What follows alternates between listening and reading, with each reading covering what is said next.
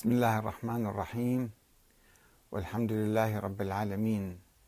والصلاة والسلام على محمد وآله الطيبين الطاهرين. ثم السلام عليكم أيها الأخوة الكرام ورحمة الله وبركاته. هل المرجع السيد علي السيستاني هو ولي الأمر الفقيه في العراق؟ لماذا يحتكر أو يحق له آه، تقرير مصير الحشد الشعبي.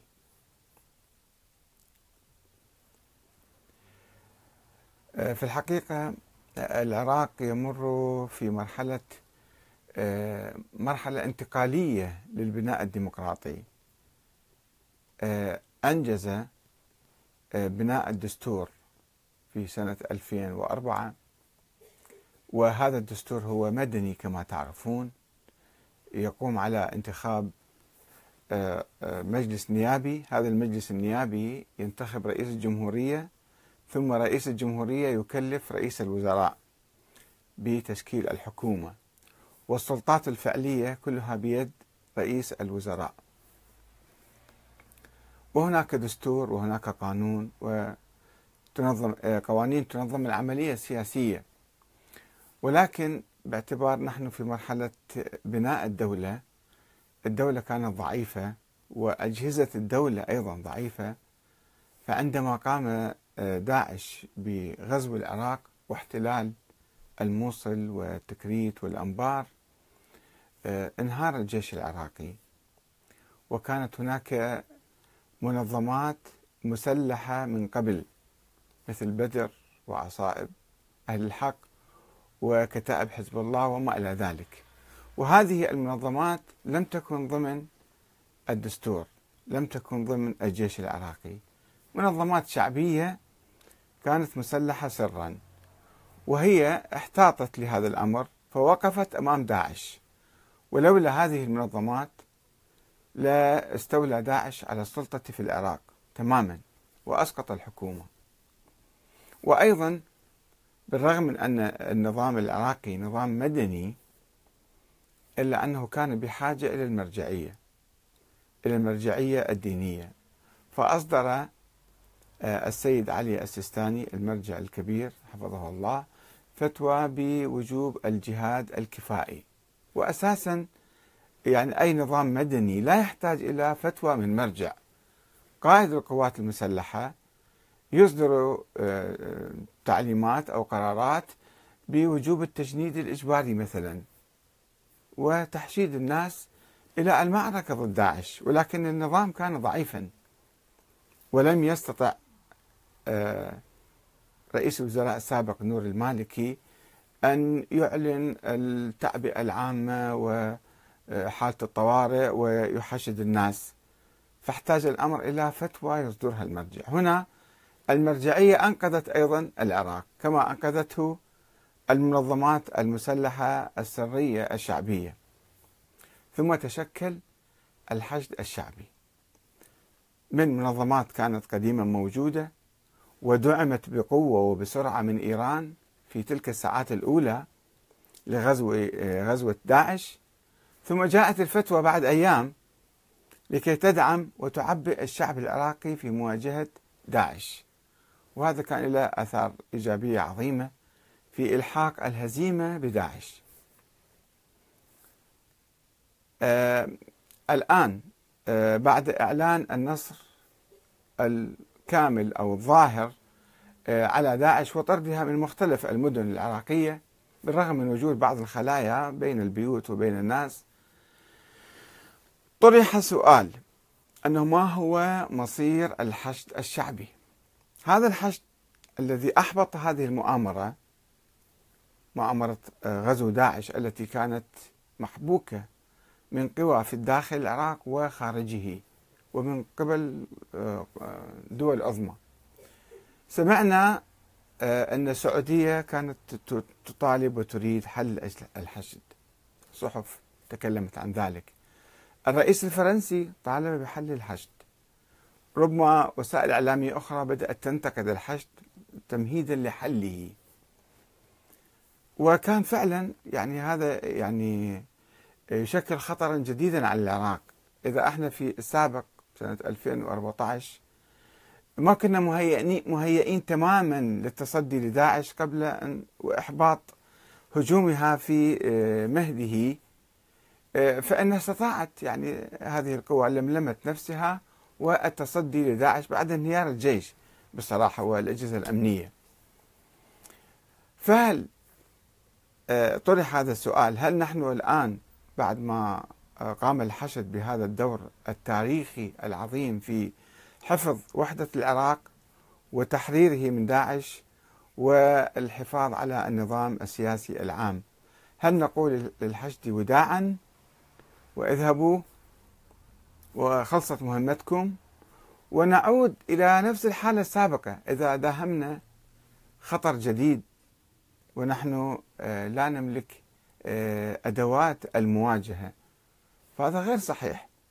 لذلك كان هناك أصوات تقول وتطالب بضرورة استمرار الحشد وتقويته أكثر من قبل. ولكن البعض كان يرى في الحشد يعني آه، قوة عسكرية شيعية. دائما هناك كان نقد للحشد أنه هؤلاء شيعة والعراق مكون من سنة وشيعة وبالتالي فلا يجوز أن يبقى جيش شيعي. رغم أن الحشد ضم آه، عشرات الألوف من آه، السنة ومن الأيزيديين ومن المسيحيين والتركمان وغيرهم ولم يكن شيعيا خالصا إلا لأنه ولكن لأنه يعني تشكل بفتوى المرجعية فاتخذ طابعا طائفيا. وهذا أيضا كان يعني كان شيء لا بد منه. لم نكن نستطيع أن نتجاوز هذا الشيء. الشعب العراقي بأغلبه هم شيعة وبالتالي يستمعون لكلمة المرجع.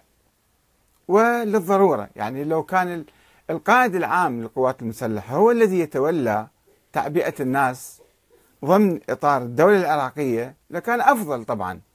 ولكن ماذا نعمل؟ والجيش كان هو ضعيف ولم يكن يستطيع القيام بهذه المهمة مهمة تعبئة آه، الشعب العراقي والتصدي لداعش. فكان هناك كلام يعني البعض كان يقول هذا جيش طائفي لا نريده ونكتفي بالجيش العراقي والقوات المسلحة العراقية ونستغني عن الحشد الشعبي ونحل الحشد الشعبي. مطالبات داخلية وخارجية. هنا الحشد قيادة الحشد الشعبي في عشرة شهر يعني قبل حوالي أسبوع أعلنت مديرية إعلام الحشد الشعبي الأحد قبل الماضي عن عزم قيادات الحشد تفويض أمرها للمرجع الديني علي السيستاني في المرحلة القادمة بعد أن قاموا بواجبهم في قتال تنظيم داعش. وتوجهت الأنظار للمرجعية في الحقيقة لكي تقول كلمتها تحافظ على الحشد أو تطالب كما تطالب الدول الأجنبية بحل الحشد. آه، وذكر إعلام الحشد على موقعه الرسمي أنه من المقرر وصول قيادات وفصائل قيادات فصائل الحشد الشعبي في وقت لاحق من اليوم إلى مكتب المرجعية لإعلان تفويض أمر الحشد للمرجع علي السيستاني في المرحلة القادمة. وطبعا كما تعرفون يعني بعد ذلك بأسبوع تقريبا في يوم 15 عشرة وكيل المرجع أو ممثله في كربلاء الشيخ عبد المهدي الكربلائي شكر الحاشد وشكر القوات الصديقة والشقيقة التي ساهمت في الوقوف أمام خطر داعش وكان موقف إيجابي ولكنه في الحقيقة لم يكن موقفا واضحا تماما. هل أنه سيعقبه مثلا قرار لم يتحدث عن قرار الحل أو قرار الإبقاء؟ بقى الأمر آه، غامض. وبالتالي إذا كان هم قادة فصائل الحشد الشعبي أعطوا الأمر إلى السيد علي السيستاني طبعا هناك آه، دستور في العراق وهناك قانون للقوات المسلحة. والحشد الشعبي بكل فصائله دخلوا تحت قيادة آه، القائد العام للقوات المسلحة رئيس الوزراء. وربما بعض الفصائل بقت هي تستقل بقيادتها مثل سرايا الدفاع مثلا سرايا السلام عفوا التي قال الصدر أنه سيحلها في المستقبل بعد أن يأمن أو يؤمن مدينة سامراء. والصدر طالب أيضا بدمج الحشد الشعبي في القوات المسلحة. يعني كهيئة مستقلة لا هذا ما تبقى هيئة مستقلة آه، تندمج مع القوات المسلحة وهذا أيضا مطلب من بعض آه، إلا أنه آه، كما تعرفون الحشد الشعبي أكثر متطوعين غير القيادات والإدارة وما شابه أكثر الجنود المقاتلين هم متطوعين. وبعض وهناك فصيل أعلن حل نفسي وقال انتهت المهمة نحن لبينا نداء المرجعية والآن انتهى آه، انتهى داعش وإحنا سوف نعود إلى بيوتنا. ولكن البعض الآخر يقول لا يجب أن نحافظ على هذه القوة. 100 150 ألف واحد. يجب أن نحافظ عليهم حتى آه، لدرء أي خطر قادم. الخشية من الحشد الشعبي الخشية أنه آه، قادة الحشد يستغلون السمعة التي اكتسبوها في الحرب وفي الدفاع عن العراق في الحرب ضد داعش. لكي يؤسسوا حزبا أو تكتلا أو تحالفا يدخل الانتخابات القادمة ويفوز بأغلبية الأصوات. وهذا ما كانت تخشاه أمريكا. بصراحة يعني. وتخشاه دول أخرى مجاورة أنه الحشد فعلا قدم خدمة عظيمة للعراق وممكن آه، قادة الحشد إذا دخلوا انتخابات سيكتسحون الأصوات ويغلبون السيد رئيس الوزراء. رغم أنه هو أيضا قائد القوات المسلحة وهو له فضل كبير على آه، آه، العراق في قيادة الحرب ولكن يبقون الحشد لهم اسم خاص ومواقف بطولية خاصة. والقانون العراقي يسمح لمن كان مثلا في الحشد أو يقود الحشد أو يقود منظمات لها حشد أن يدخلون بالعملية السياسية وهذا حقهم الطبيعي ولكن بشرط أن يستقيلوا من القوات المسلحة من الحشد يعني بالضبط. ولا يجوز لواحد ينتمي ل آه، آه، بالجيش مثلا ضابط بالجيش يدخل في انتخابات. هذا ما يجوز طبعا. ولكن الحشد الشعبي باعتباره شعبي وما منظم كثيرا فإذا هؤلاء الأسماء التي برزت هذه الأسماء التي برزت هذه السنوات الثلاثة الأربعة الماضية وكسبت بطولة وكسبت شعبية كبيرة فهناك خشية من آه، اكتساحهم لصناديق الاقتراع. ولا سيما أن بعضا منهم أو كثيرا منهم له علاقات صداقة مع إيران. وهذا شيء آخر تخشاه أمريكا أن إيران سيكون لها نفوذ في العراق. نفوذ قوي من خلال الحشد. لذلك كان هناك ضغط على المرجعية وضغط على الحكومة العراقية أن تمنع هؤلاء من دخول العمل السياسي. وهناك تصريحات صدرت من بعض المسؤولين أنه لا يجوز لمن كان في الحشد أو هو في الحشد الآن أن يدخل العمل السياسي ويدخل في الانتخابات. وطبعا هذا أيضا منافي للقانون. إذا هو الآن مستقيل أو هو ما كان ضمن قيادة القوات المسلحة هو سياسيا كان يحمل اسما من أسماء المنظمات التي احتشدت فصار هناك أيضا آه، بيانات من قادة الحشد من أبو مهدي المهندس نائب رئيس الحشد آه، ومن غيره آه، بأنهم ما راح يدخلوا بقائمة موحدة. طبعا رئيس الحشد الهيئة الرسمية اللي هو السيد فالح الفياض أعلن تأسيس حزب والاستعداد للمشاركة في الانتخابات. فلماذا لا يجوز ذلك مثلا ل قادة آخرين اللي هم الآن في المجلس النواب؟ مثل هادي العامري مثل آخرون آخرين اللي هم موجودين عمليا في الساحة السياسية. لماذا لا يحق لهم؟ وعلى صلة وهم هؤلاء على صلة وثيقة بالحشد. لماذا لا يحق لهم؟ أن يرشحوا في الانتخابات أو يشكلوا ائتلافا ويكسبوا وليكسبوا. يعني لماذا لا؟ هنا يعني تداخلت الأمور وبالتالي توجهت الأنظار إلى المرجعية.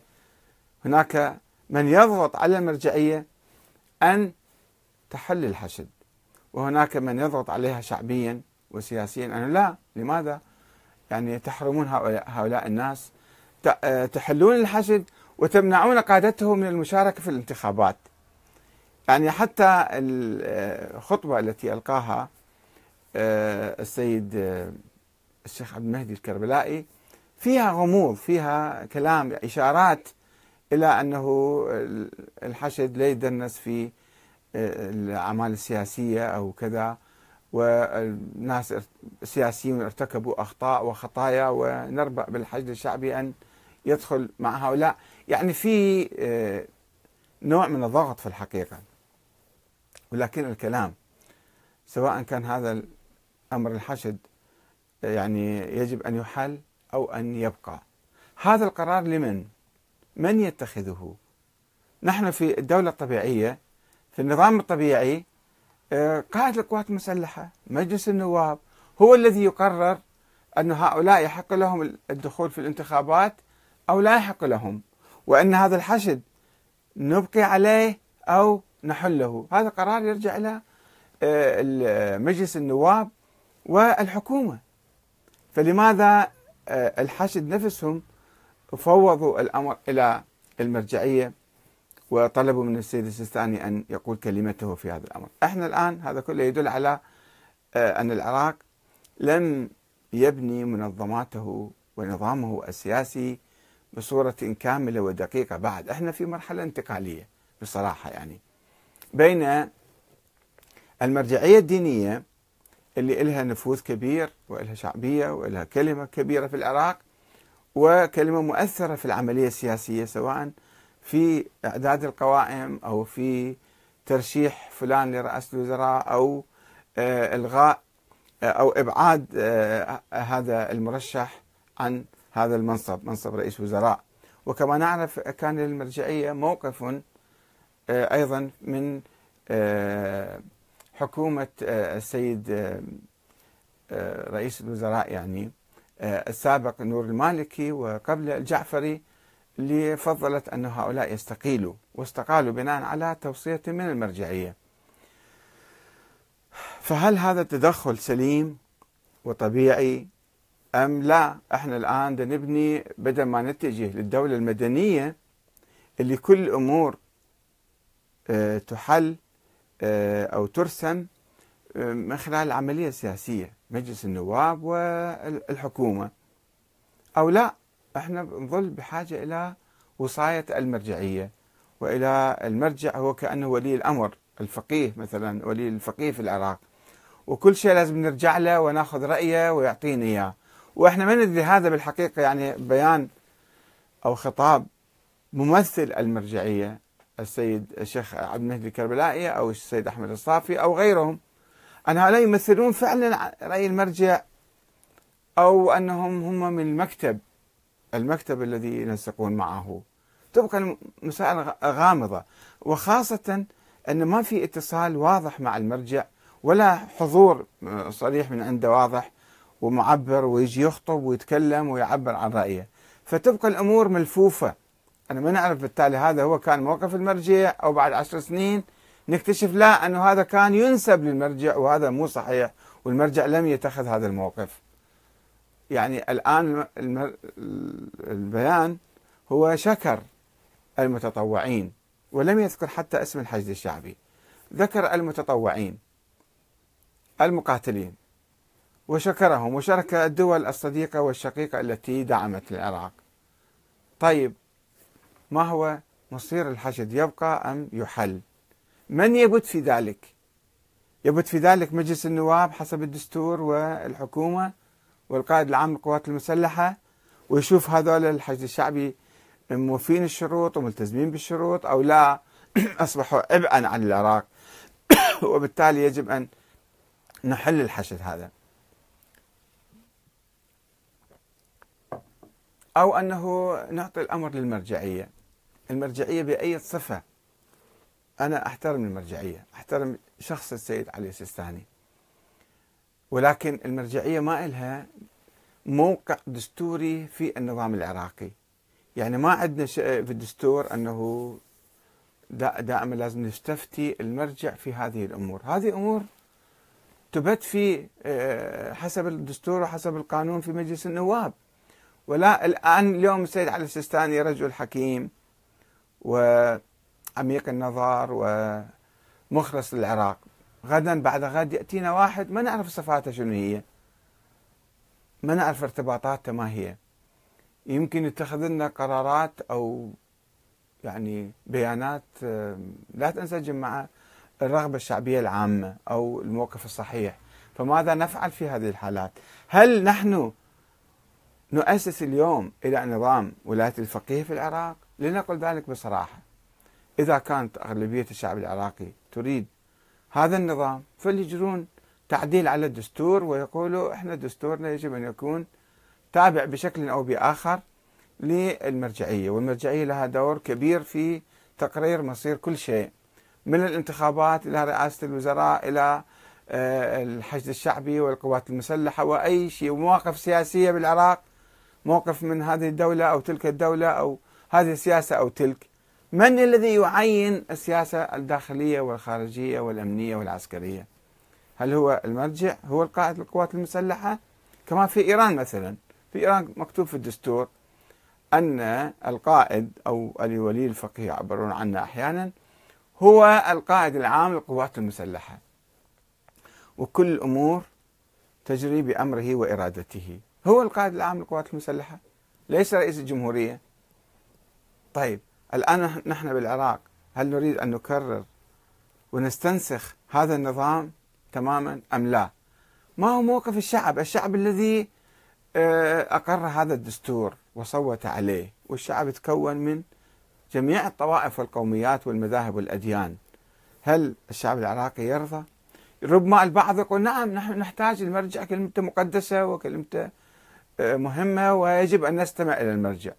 ولكن نحن نعيش باتفاق. الدستور هو اتفاق بين المواطنين العراقيين. جميعا على طريقة إدارة الدولة. إدارة الدولة تكون بهذا الشكل. سواء في تشكيل الجيش أو تشكيل الحشد الشعبي أو أي القرارات السياسية الداخلية والخارجية. ما ترجع إلى مرجع. ما يمكن المرجع يتدخل بالحياة السياسية بهذه الصورة. فماذا نقول؟ ما هو الرأي المطلوب؟ هل نبني الدولة من جديد أم نبني دولة ثانية؟ دستور جديد ودولة ثانية على أنقاض تلك الدولة التي أسقطها داعش. يعني داعش مو احتل المدن فقط إنما خرب النظام السياسي بالحقيقة. وأجبر المنظمات الشعبية لأخذ القرار بأيديها وأيضا سمح للمرجعية أن تقول كلمتها دفاعا عنه. فهل هذا التدخل المرجعية في العراق آه، في مواجهة داعش كان بصورة مؤقتة؟ وانتهى داعش وانتهى دور المرجعية في الحياة السياسية والقرارات العسكرية أم لا نظل نحن يعني آه، نتنكر للدستور الحالي ونعود فنقيم نظاما بيننا وبين المرجع؟ كل واحد اللي يحب المرجع يقلده يعظمه يخضع له وما خصنا بعد بمؤسسات الدولة الدستورية. هذه مشكلة في الحقيقة. يعني لازلنا في مرحلة انتقال ديمقراطي. بعدنا ما بنينا نظامنا الديمقراطي الكامل المدني. وعندنا علاقات قوية بالنظام القديم اللي نظام المرجعي نظام المرجعية الدينية.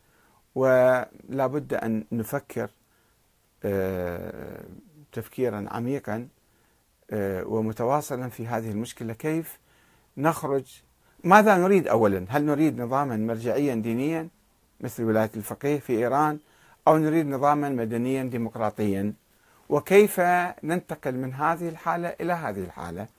نحتاج آه، جهد كبير وعمل متواصل حتى آه، إن شاء الله نبني النظام الذي نريد. والسلام عليكم ورحمة الله وبركاته.